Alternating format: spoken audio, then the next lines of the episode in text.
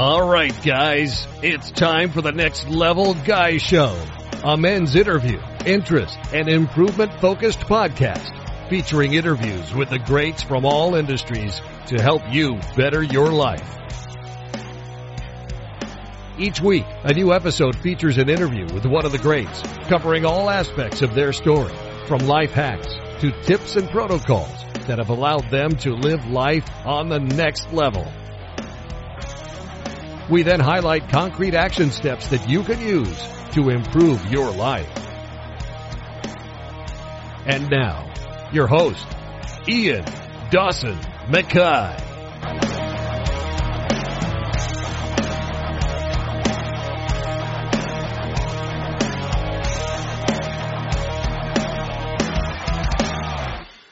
And today's guest is one of my favourite people, Josh Settlage.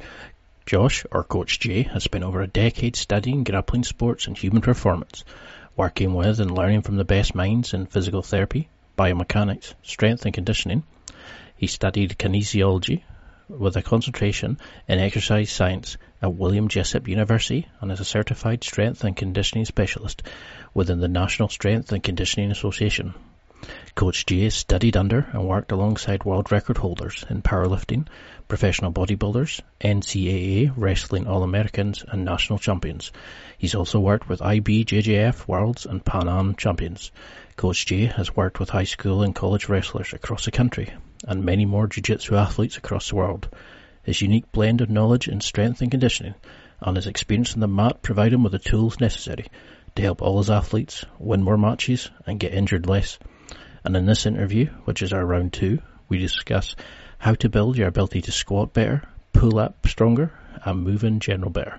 We look at how you should adapt your training to your experience and personality type to excel in your training, a breathing hack that can save your relationships as much as your ability to roll better, and so much more. And now, let's get to the interview thank you so much for coming back on. You know, usually I say thanks for it, but I have to say welcome back. It's a joy to have you back on, and it's been it feels like it's been too long, but like we said, it's been what feels like a couple of years, but it's been a couple of months. Just for those who maybe don't recognize the name, before you become a juggernaut in the jiu-jitsu scene, can you give a quick introduction? Absolutely. Well, thank you so much, Ian, for having me back on. The last time we had a conversation, I had so much freaking fun. So I'm glad that we were able to do this again. Um, for those who don't know, my name is Josh Settlage, and I am the BJJ strength coach.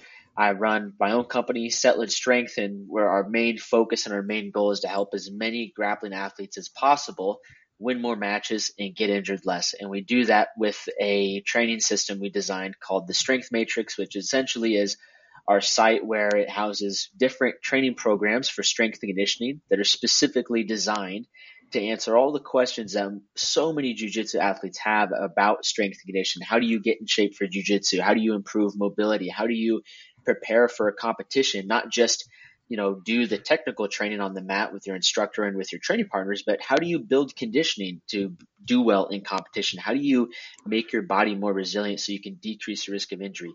That's what we focus on, and that's what I've been doing for shoot, probably a little over five years now, and uh, that's what I'm all about.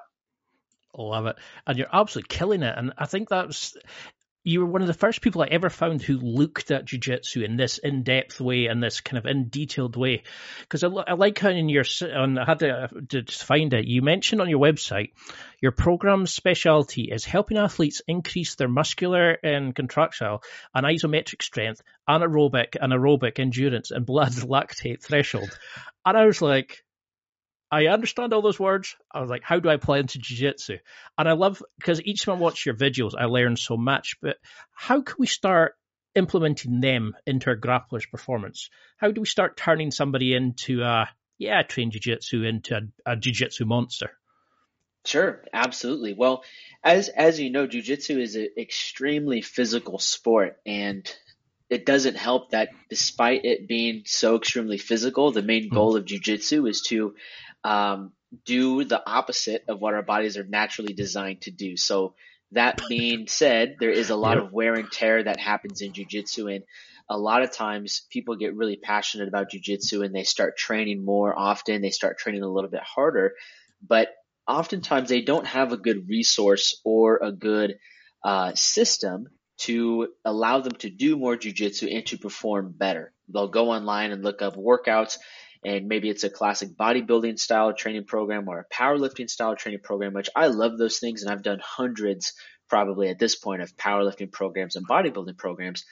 But those programs are assuming that you're not getting banged up at jujitsu. And so it's very important that we mm-hmm. start to look at different things in the different physical and physiological demands of jujitsu and design our training in a way that's going to allow us to not only enhance our performance on the mat by being stronger, which means all the techniques that we do, we're going to have a little bit more force, a little bit more pop to them, but also making sure that we're increasing our physical durability. That way, things like our neck, our shoulders, our knees, our hips, our elbows, all those things are starting to just be a little bit more resistant to injury. Of course, there's no 100% guarantee that you're not going to get injured in a sport like jujitsu, but if we can decrease that risk of injury as much as possible, that's going to definitely help us out in the long run.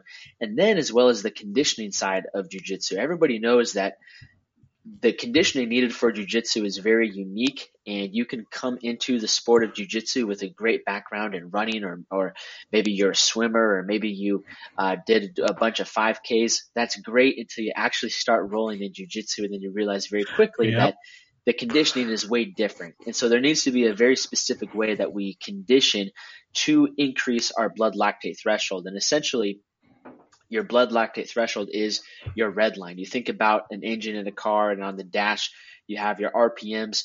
You could go, you know, for pretty fast for a long ways underneath that red line section of that RPM dial. But once you start to get into that red line zone, you can only hang on to that for a while before the engine fails, before you start to, you know, from a physical perspective, you're pushing that really, really high pace. You can only maintain that for a brief period of time before everything starts to shut down and then your pace starts to slow down. You start to feel gassed out. You start to, um, you know, people use the term red line a lot or they just you know, get broken basically in a match because they hit that threshold and they can't recover and get back to working at a high work rate. So doing certain types of conditioning training that increases our blood lactate threshold is going to be very important to enhance our overall performance in jiu-jitsu. And that's something that at least everyone that's involved in my company prides themselves prides themselves on is just being able to help as many grappling athletes get in better shape. So yeah, our performance will improve. We'll be better at doing jiu-jitsu, but most importantly, we'll be in healthier shape and more physically resilient so we can do more jujitsu for longer periods of time. Not everyone is going to be a super serious competitor, which is totally fine.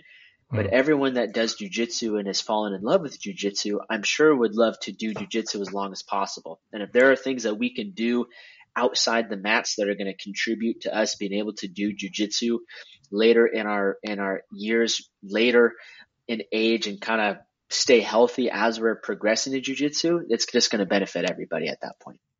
I love it because that is something I definitely noticed. Was every time you looked at a training program, it was like such a high volume, such a high intensity, and I thought, how do you fit that in with jiu-jitsu? You know, you're getting battered and bruised, and then they're saying to you, "Go and lift one rep maxes, go and you know," and you're just like, I can't even think about that. Never mind doing it. For those people who are listening, what's like a physical set of benchmarks for an average, we'll call them a hobbyist? What should we be looking to strive like? Is there certain deadlift max reps? Is there certain squats? Is there certain level of flexibility, mobility? What would you want your athletes as a sort of standard gauge to have?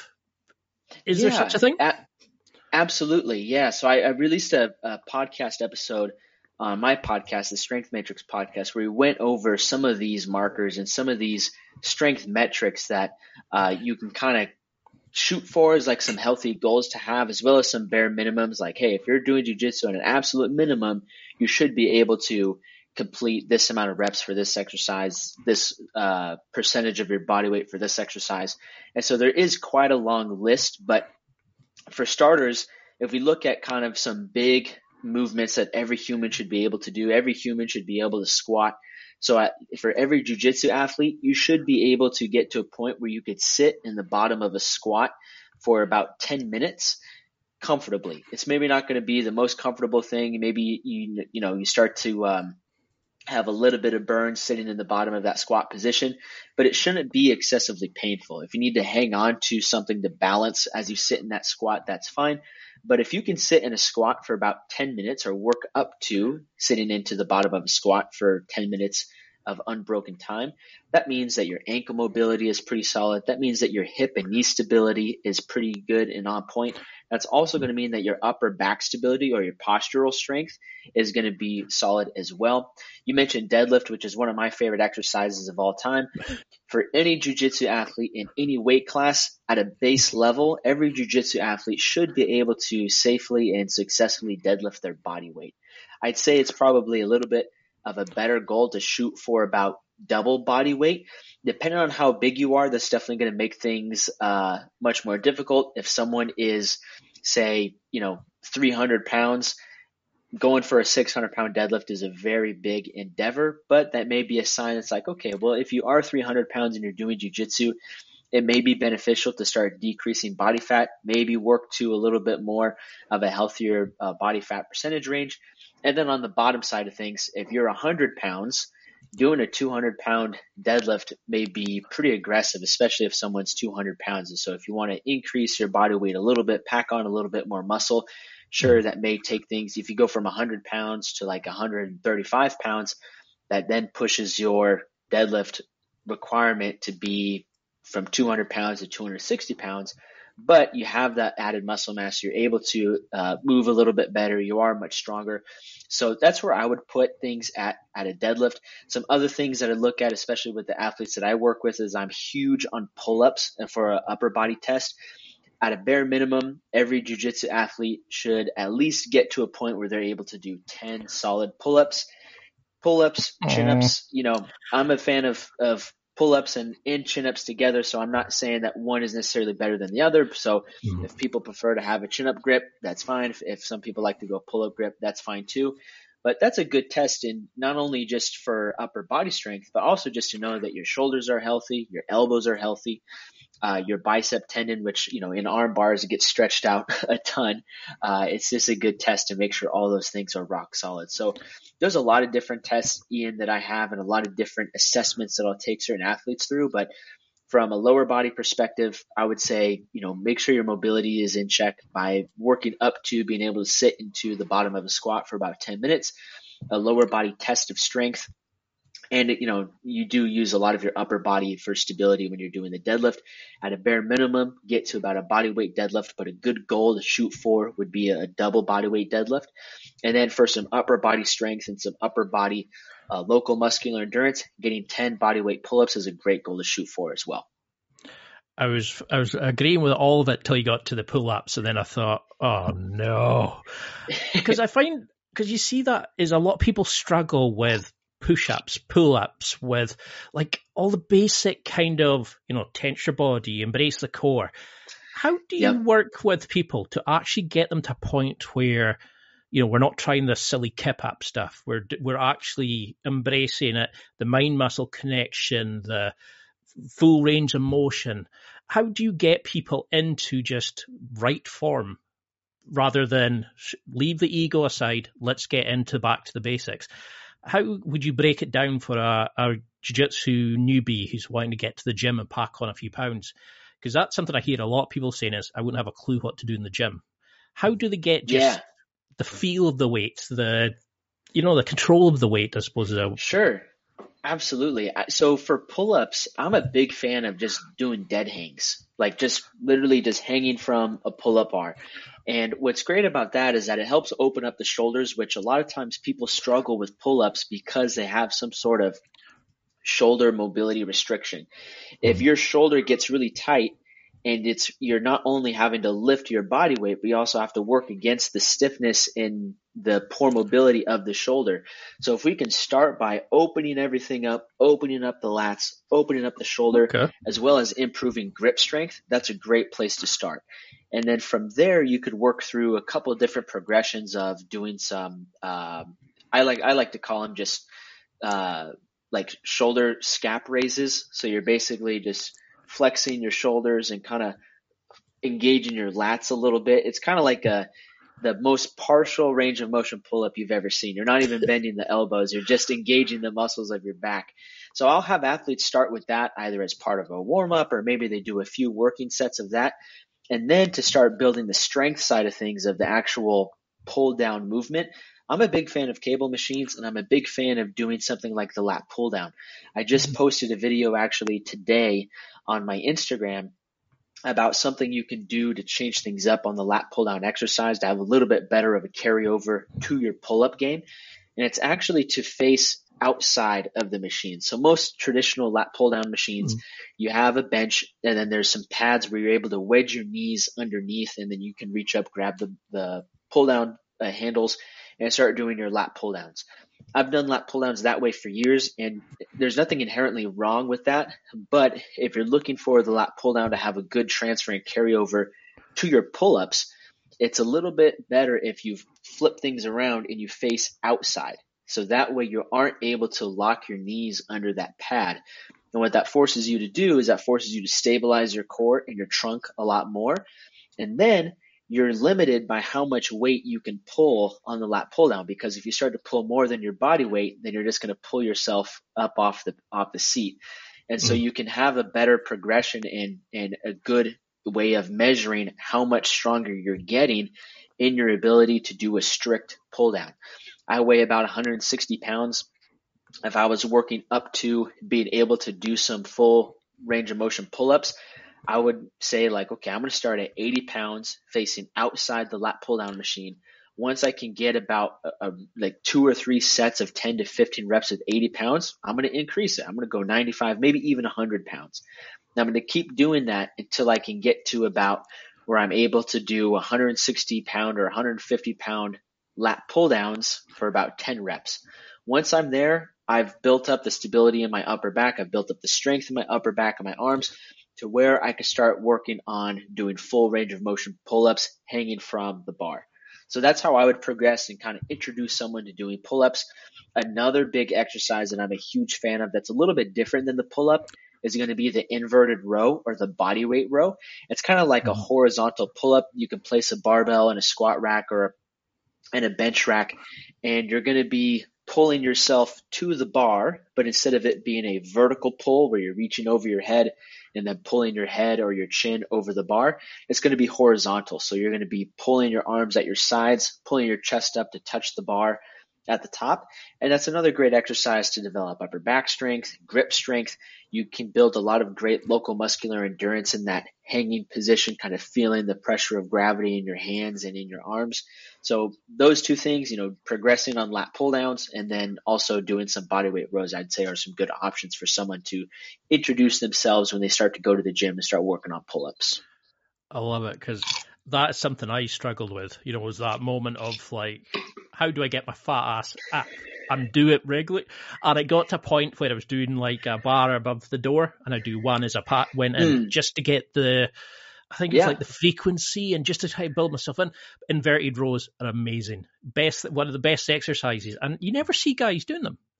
You know, they've yeah. got the belt on and they're doing and it's all the crappy range of motion. And like see tonight I was in jiu jitsu guy was trying to do um we're trying to escape out of like side control and he couldn't get explosive hips. You know he couldn't just push himself mm. up. He couldn't frame and hold like people who weren't really hmm. pushing into them out. How do you start building the body? Because i love in your instagram you look at improving the body and fixing the issues and the muscle, like you know the shoulder, the knees, and all that, as much as the jiu-jitsu how do you start working on producing control for frames, for, you know, like tightening of the legs for half guard, all these kind of things, so we can actually feel our body and use it? Is there a way to do that? There, there is, and I think there's there's two different approaches that I've taken. And if someone is a a brand they're brand new to jujitsu and they're also brand new to lifting. The great thing about them being a total beginner in both of those avenues is that as they get more experienced in lifting, they're already going to be much more, they're going to be getting a lot stronger and that's going to help their jujitsu. just mm. doing a squat, whether that's having a bar on your back, whether that's doing a goblet squat where the weight's in front, whether if you have a belt squat machine where you wear a belt around your waist and clip the weight into your belt, all the muscles that are involved in your guard game or in half guard where you're squeezing your legs together and stabilizing those positions, or if you're opening your legs up for guard retention, you're using all of those muscles when you're working through movements like the squat. A lot of the movements where you're squeezing down triangles or arm bars and using a lot of your posterior chain on things like guard passes, you do work those muscles a lot when you're doing things like sled drags, deadlifts, lunges, things like that. So we do see a lot of improvement in jujitsu just by simply getting stronger. However, everybody's newbie gains start to diminish at a certain point. And so mm-hmm. after that, it's important that we look at different weaknesses that a certain athlete has on the mat and find different ways to develop those. So you brought up a great point about someone uh, in the training room struggling with having explosive hips. If that's a, a, weakness that someone has, there could be a technical thing. So maybe they're being explosive at just the wrong time. They're exploding when it's uh, kind of the worst possible time to be explosive when all the weight is on top of them. And that could be a, a tactical weakness where they have the explosive hips, but they just always use it at the wrong time, and that's why it's not effective. It could be a technical weakness, so they can move their body, but they're not putting themselves in the right position to be able to do that move correctly. Um, there's a lot of great moves on YouTube, and I'm sure you know. Ian, if you're like me, you've probably seen like a really cool move on YouTube and you're like, man, I want to try that in class today. Mm-hmm. And you mm-hmm. try it the first time and it doesn't work.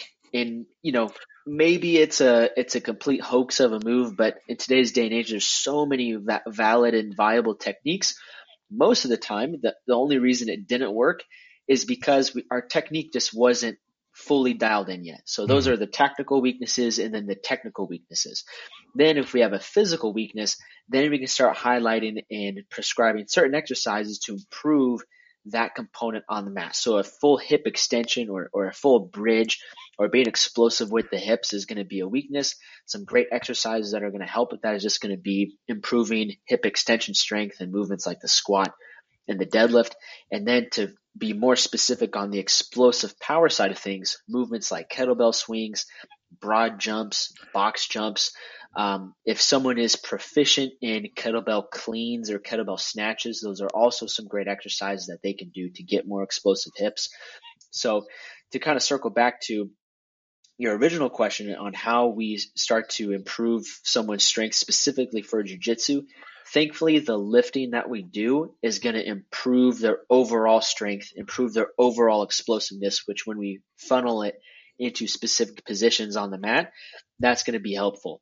Those are kind of like the newbie gains side of things. Then from there, we're able to dial things in more specifically to someone's game, to the certain techniques that someone likes to use. Um, one example, you know, using, using myself as an example, for me, I, I realized that, okay, I was plenty strong. I was plenty explosive, but I kept running into this issue where if I was trying to uh, finish someone in a triangle in the first, like in a triangle choke in the first round of training class, I could I could finish and be just fine. But if so, if someone was able to escape, I would finish that round, the first round, fine. But then when I go into the second training round, my legs would start to cramp up. And so I had the strength, I had the explosiveness, I had the local muscular endurance when I wasn't squeezing as hard as I could. But when I had to squeeze as hard as I could, I couldn't recover very well and I couldn't recover fast or as fast as I would have liked. And so what I did was I had to implement some very specific training tools where we were doing some long isometric holds for about 30 seconds. We were mixing in some pre-fatigue sets where we would uh, pre-fatigue the muscle with a high rep set of, of 20 reps or so and then we would go into an isometric hold to get used to being able to hold that contraction under fatigue. Ran that for about three weeks, had some amazing results. Thankfully, my legs aren't cramping up anymore at jujitsu. And not only that, but they've gotten way stronger as well. And, you know, lots of like knee pain that I was dealing with started to go away. So there's a lot of different avenues that we can take in, in dialing in some very specific uh, attributes for jujitsu. I mean, answers like that is why I knew I had to get you back on because it was just like this guy knows his shit. He's amazing, and it's things like that that could change somebody. You know, like coming into jujitsu from the start. I had to actually stop myself from taking notes just now. You know, I was just thinking, oh yeah, I'm doing an interview because that's why I Hey, find no worries. I find your stuff so engaging and it's so helpful because I asked that in jiu-jitsu one day and they said, oh, more time on the mat. It's a standard approach and it's like, we don't get that teaching. We don't get that kind of, you know, like you're saying, fatiguing the muscle and then doing sets of it and working in the, you know, going to the gym. We just get told, get stronger. And it's, Yeah. why do you think that is? Like, why is there such a kind of is it because strength's bad and we shouldn't be doing strength? Why do we kind of push away from looking at the biomechanics of movement, application of strength? You know, because you're needing to use strength in a correct way to choke somebody out. You're needing to use strength to hold somebody to frame something. Why is that not part of jujitsu teaching? Do you think? I think there's a couple different answers, and I think if you asked someone 30 years ago, it would be a very different answer than how I would answer today. Um, 30 years ago, when jiu-jitsu was first popping off uh, in the UFC and in those early days, strength was a little bit bastardized, and jiu-jitsu kind of looked at was known as like a, a martial art where you don't need strength, you could just use super sound technique. A smaller guy would easily Mhm. be able to defeat a bigger guy. Look at Royce Gracie in the UFC, and those are all some very valid points until equal skill, equally skilled grapplers who did lift and were stronger started to piece up grapplers who didn't lift. And so that's one side of things. And I think over the years, most people at this point I've started to recognize like, look, strength isn't a bad thing. Strength isn't something that should be bastardized. We still, you know, part of the, I'd say one knock on the jujitsu community is that there's still not a good consensus on how to train for jujitsu. And that's kind of my mission right now is to help as many grappling athletes not only get stronger and get more explosive and better conditions so they can perform better, but also to educate them because so many jujitsu athletes and kind of the trajectory of jujitsu is if you are so passionate and in love with jujitsu, you're going to get to a point where you hit, re, go through all the different belt levels, you reach black belt, and then you start teaching. And if we can start to equip all these instructors with new education on how to effectively do the physical side of the strength and conditioning work for jujitsu, it's going to benefit everybody. And so I think now the the part of the biggest reason why uh, most people's answers in regards to strength and conditioning about jujitsu, it's not necessarily because they don't think it's valuable. I think everyone can agree that being stronger and being better conditioned is a valuable thing, but most people aren't as passionate about it to dive deep into the research and dive deep into the text about what's actually going to help. Um, I know for me, uh, my wife and I both uh, run our own companies, and I am not very passionate about taxes or finances or any you. of that stuff. Any of that stuff, I it I like have the hardest time focusing on that on those things. My wife, on the other hand, does actually have a passion for those things, and she's very skilled in that area. Now, I'm not going to say that like, nah, taxes aren't important. Filing, you know, all these forms the right way. That's, you know, that's hocus pocus. That's, that's not important. I understand the value of that. I just don't have the passion to dive into those subjects like maybe my wife does. And so I think a lot of these instructors, they see the value of strength training. They see the value of having sound conditioning training, but they're just not passionate enough to dedicate the last, you know, 12 plus years like I have to learning this stuff. Thankfully, I have a deep rooted passion for strength and conditioning and I have a deep rooted passion for grappling sports, specifically jujitsu. So it works out well in my favor that I'm going to be learning this stuff anyway, regardless if I got paid for it, regardless if, you know, we were doing a, a conversation about it today. I'm going to be reading and learning all this stuff anyway. I'm just happy that I get to share it with everybody. And so I think that's kind of the the thing that we're running into. And you can't blame most of these instructors for not being as passionate about it as someone else. And that's ultimately how my company got started is I quickly realized that I'm more passionate about the strength and conditioning side of things than most of my training partners. And because I was more passionate about it, they just opted to ask me for uh, of questions. They would say, "Hey, like I see you're like always at the gym and like lifting and stuff. Can I ask you a question? Like my knees been bothering me. I don't really know what to do about it." And I, I go to jujitsu and I try to take it easy, but sometimes it's still bothering me. Thankfully, I'm super passionate about it, so I have an avenue to help them. Mm. And so I think that's kind of the, the main thing is that a lot of these instructors, they may see the value of it. They may see that it is important, but they're just not passionate enough about that specific side of training, the strength training, the conditioning training, uh, some of the mobility training. They're not as passionate about those things to invest all the time that's needed to learn about those things and then be able to teach their students. It's time for a quick break. There are millions of potential products to buy, so how do you know which ones are worth your hard-earned money? Simple. You go to nextlevelguy.com slash affiliates and explore those that will transform and improve your life. You'll find deals, listener exclusives, and special offers with some great companies. Recommendations are 100% honest and only on items Ian has tried or believes in. The companies showcased will make you a better man in all areas of your life. Simply go to nextlevelguy.com slash affiliates and level up. That's a great answer because it was something I noticed when you would look at like jujitsu stuff. It was all technique. It was all half guard and you know, whereas yours was the first I went into and it was like how to get rid of jujitsu shoulder, how to get rid of elbow pain. You know, it was like it was also like how to get better and fitter, but for jujitsu. It's for the grappler. It wasn't just five sets of five. Oh, here we go. Yeah. You actually went into the nitty gritty. So, say you have somebody just now coming in, they're a white belt, somebody coming in that's a blue belt. Do you focus particular ways, like should the white belt focus on just becoming a better athlete? The blue belt work on their guard and become a better athlete? The purple belt become, you know, X, Y, Z? Do you think there's kind of, as the belt dictates the type of training, the focus of the training, and the focus of your strength and conditioning as well? Or is it just a case of mix of both together?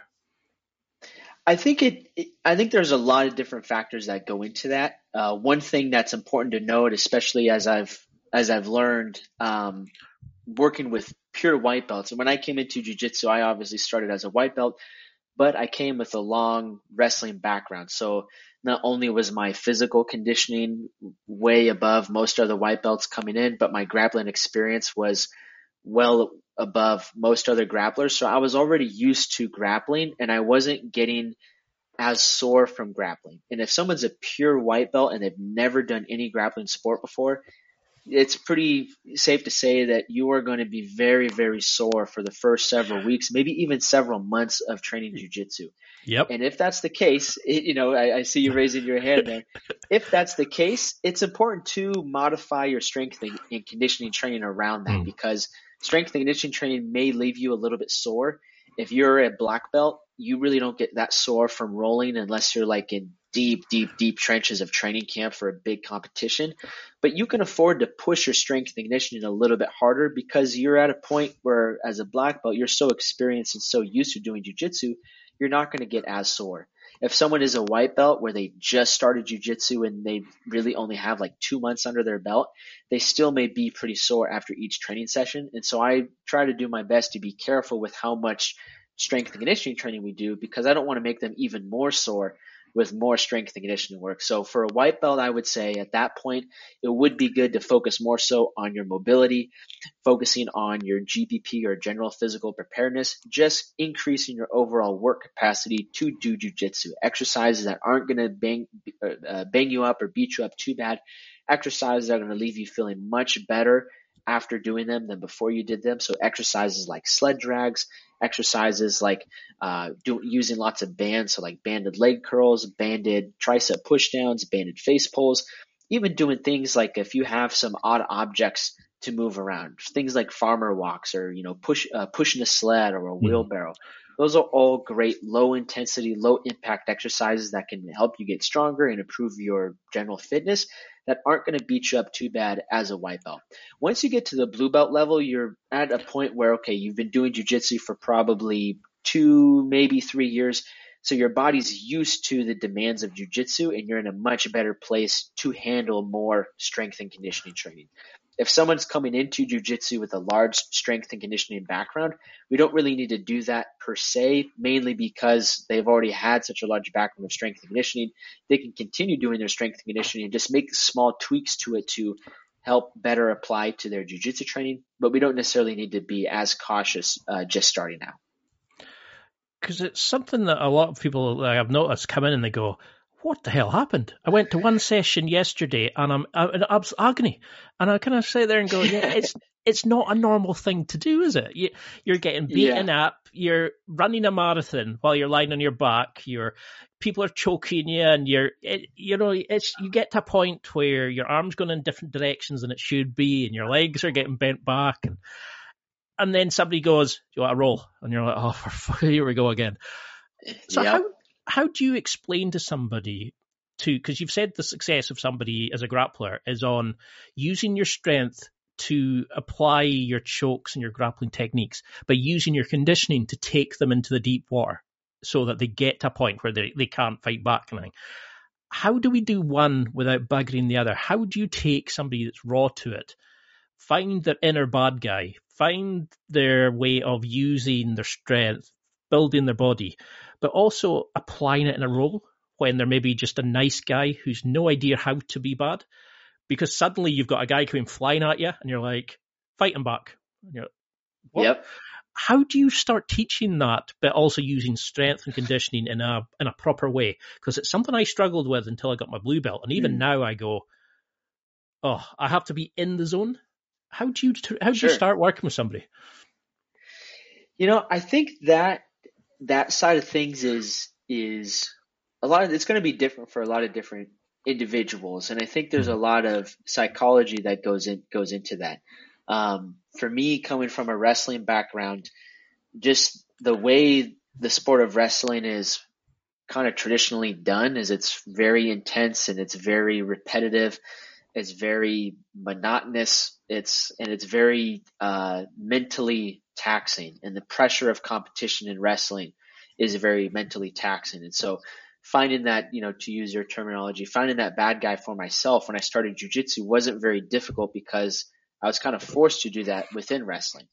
Now, hmm. someone coming from a different sport or a different activity that doesn't have that, I don't think necessarily they need to force themselves to be the bad guy or force themselves to negotiate with their their inner bad guy, but they should definitely push themselves beyond levels of discomfort and they should at some point like find that switch in their mind. You know, uh, my brother, he wrestled also.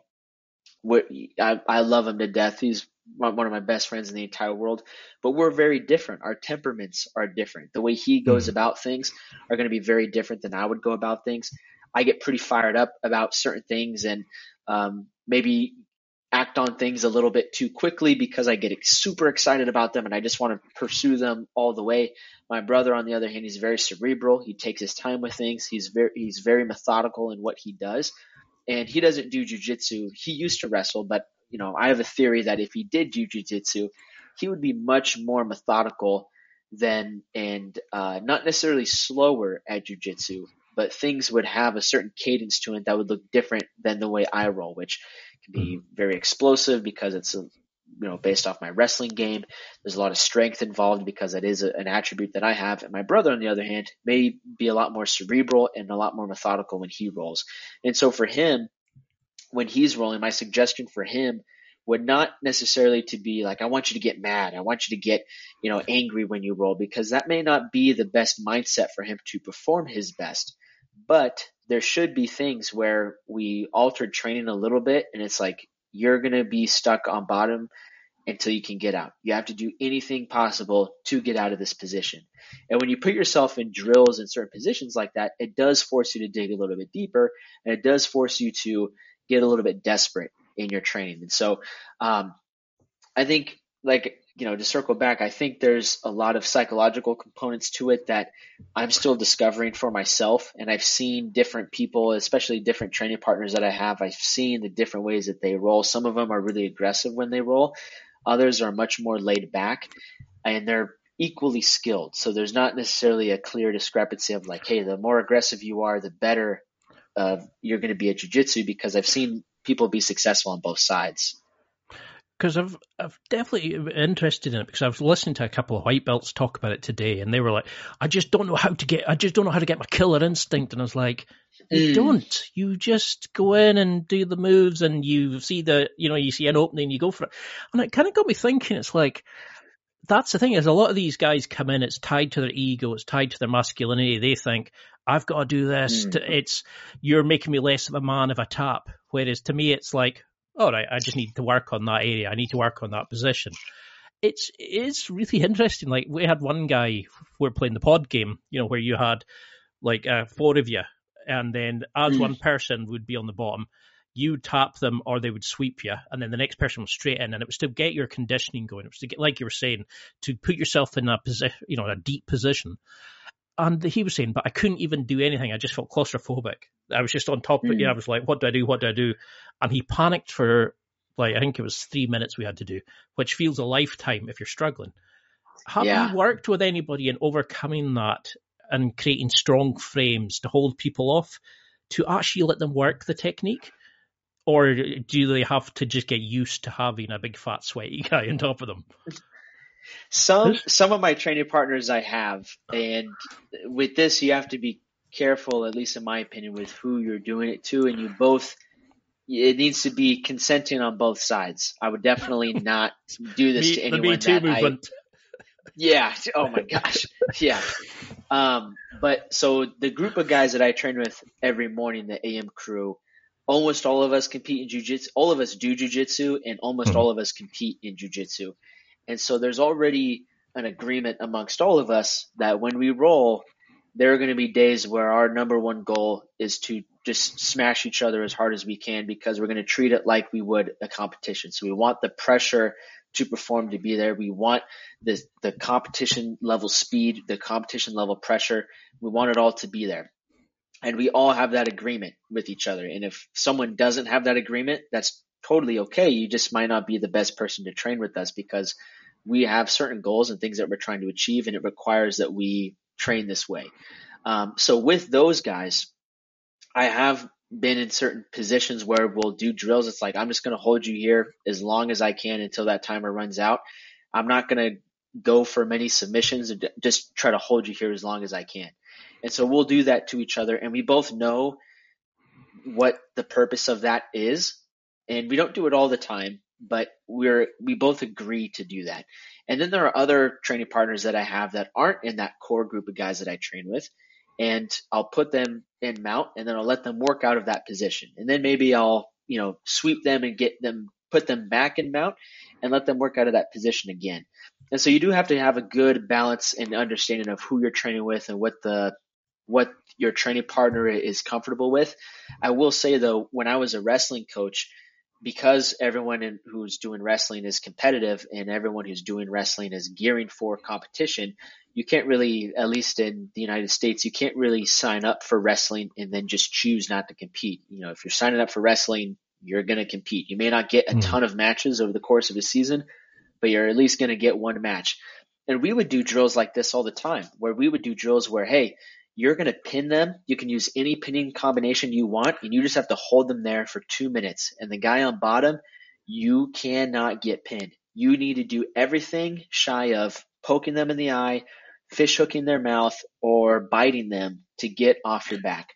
Now, we would do drills like that. I wouldn't say frequently, but probably on a weekly basis. And that really developed that desperation. That really developed that mindset of like, I need to do anything possible to not get pinned. And there have been some amazing stories of coaches that I've met and other wrestlers that I've met that have had that mentality. One one example is a, a coach that used to be my wrestling coach, and then when I came back to the program and started coaching, he was one of the assistant coaches. He had told me a story where he was a freshman in high school, and he had gotten pinned in a match, and he he swore to himself that he was never going to get pinned ever again. And sure enough, he never got pinned again. Now he that didn't mean that he was, you know, four-time national champ or anything, but he never lost a match again via pin. And that's that's inspiring. The the mental strength that someone has to have mm. to hmm. make that commitment to themselves and stick to that is amazing. And I think everyone can benefit from some, some from something like that. And I think especially in jujitsu, it's good to include every once in a while some training like that. Even if you're not a competitor, like look, your partner's just going to hold you in this position. You have to escape. I think that's very a very practical way to train and a very beneficial way to train. But you do need to know the time and place to incorporate that, and of course, understand and know your training partner. You don't want to spring that on them um, as a surprise, especially if they're not a competitor, someone who's not trying to, you know, be a world champ. You definitely don't want to, uh, some middle aged, you know, some middle aged older guy be like, what's up, dog? Like, you're getting it today. You're stuck here. Uh, I think, you know, you have to uh, be careful with that. Because it's, you, I do notice that, like, we've got a lot of competitors, but we've also got a lot of gentle souls, shall we call them? And they, sure. kind of, you know, they go into the bottom, and it's like three minutes of them just getting smashed, subbed again, and, and you know they keep coming back, and you keep wanting to say to them, "Try this," you know, like eh, put your frame in, bring your knee, in, and you're kind of going. It's easy if you know what you're doing, but if you're holding your breath, panicking because this guy's pushing on you, and you're like, "Oh, what did I, What have you learned about breathing techniques? What have you learned about guys?" because you know we start off great in a row, but as we go into the deeper half, as you go into the next match or you know the next drill, they start flagging. What ah, what have you learned about breathing in terms of conditioning that can help in the gym as well as on the mats? Is there any kind of hacks that you find that work well? Yeah, absolutely, man, dude. What out? I've been talking about this for a couple years now, and I wish so badly that I learned about this a decade ago. Mm. When I wrestled, um, I felt like my conditioning was really strong. I remember after a certain, I remember, you know, every year as I continued to learn more about strength and conditioning, continue to get stronger and get better conditioned, my fitness improved tenfold every year. And my junior year, which was my last year of wrestling, I remember getting exhausted in probably only two or three matches. That doesn't mean I won every match. I still definitely got wrecked you know, quite a bit by some hmm. good, really good wrestlers, but my conditioning felt like it was at a point where I wasn't getting exhausted in matches anymore. Maybe yeah, I'd get out of breath or maybe work up a really good sweat, but I wasn't getting exhausted. And then, you know, I take a break from wrestling, start jujitsu, and I work up to having about that level of conditioning again where I could roll through a whole practice or roll through a whole training session and not really get exhausted. But the thing that made the biggest difference in taking my conditioning to an entirely new level was something that Mark Bell actually told me about. We were training one time early in the morning and he was doing a training session and I, he was uncharacteristically quiet that morning. He just kind of gave me a head nod and was doing his thing. I was on the other side of the gym. And then when I walked over to him to talk to him, I noticed he had a piece of tape over his mouth. And that's why he wasn't saying anything. And uh, I asked him, like, what's up with the tape? And so he was telling me about it. he was focusing on nasal breathing. And mm-hmm. he turned me on to a guy named Patrick McKeown.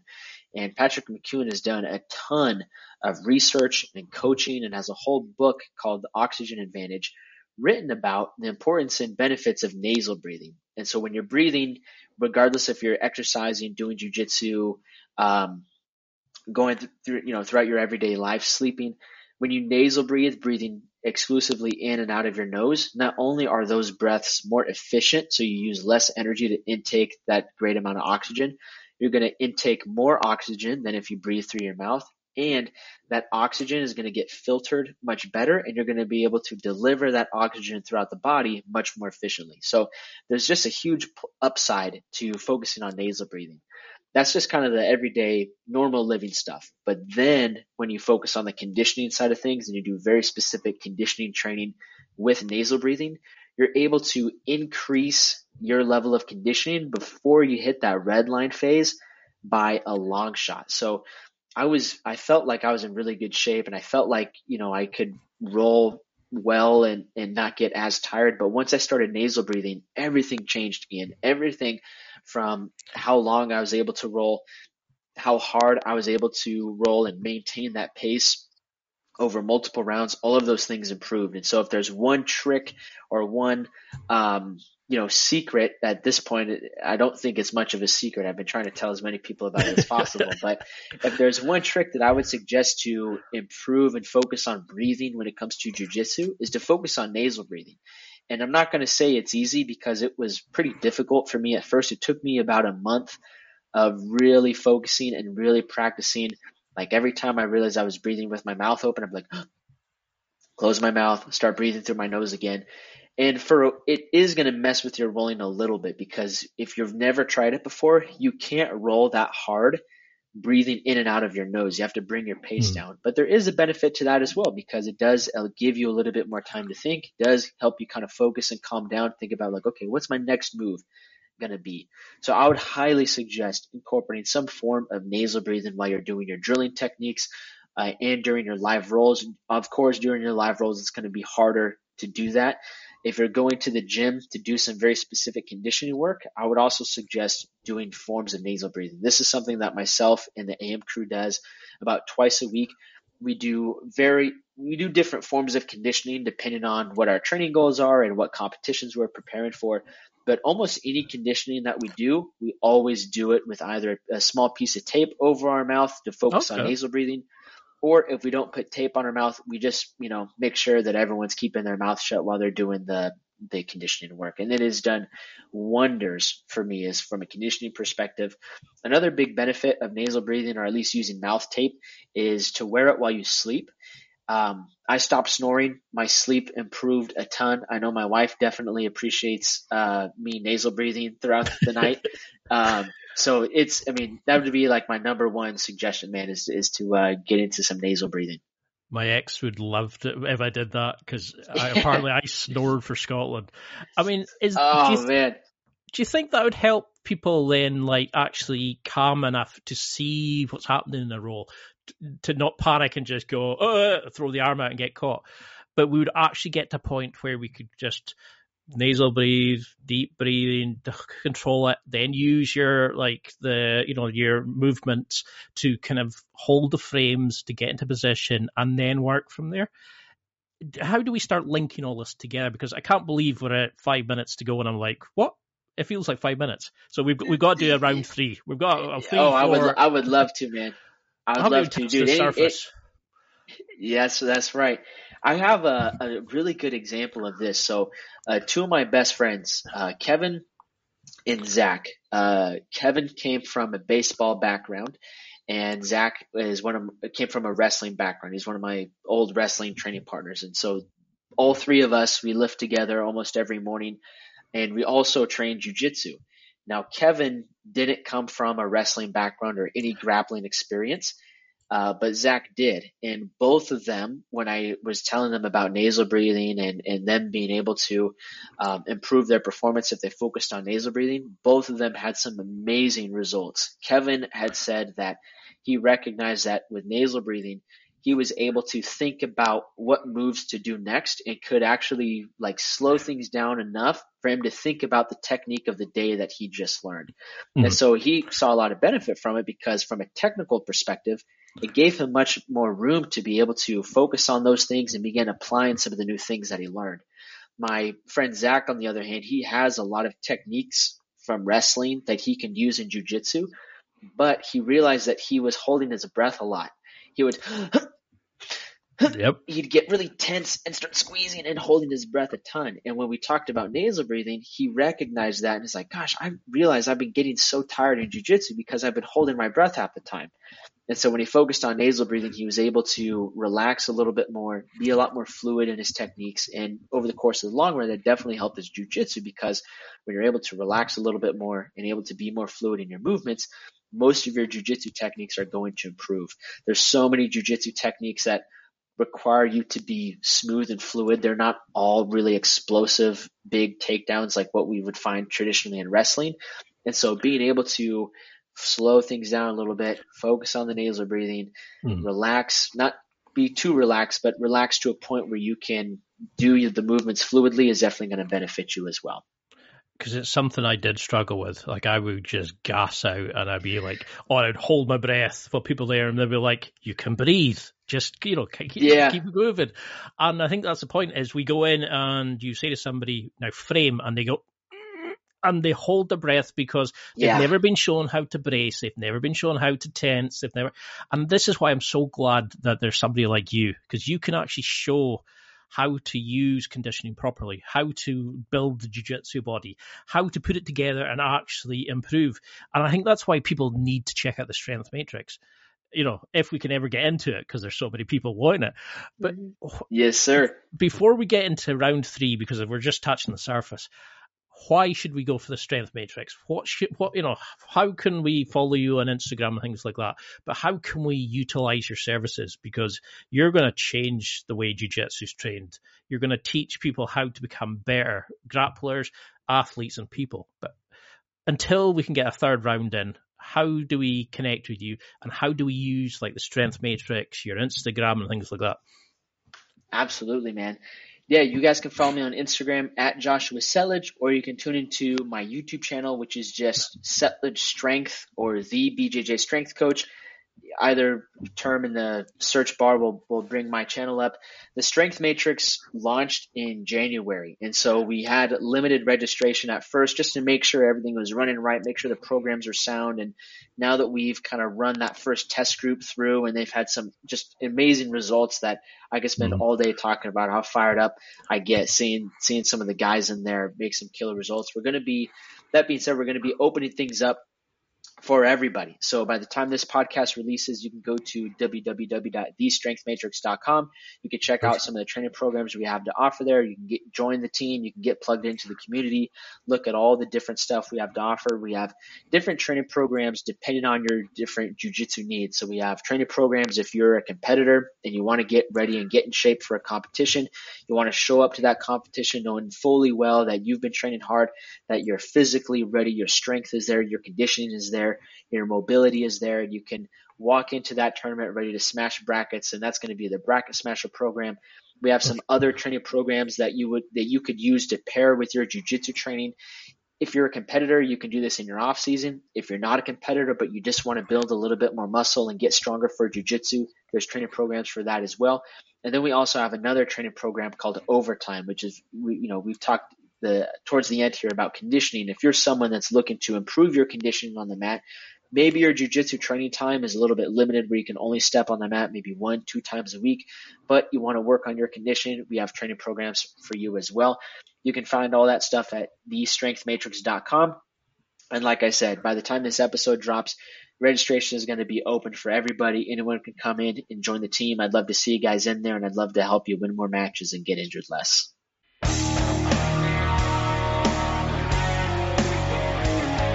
Well, that's it for another week, and thank you for listening. It's now time to take what you've learned and use it to develop and enhance your life with the key points mentioned. Listen, try it, embrace it, use it, and crush it.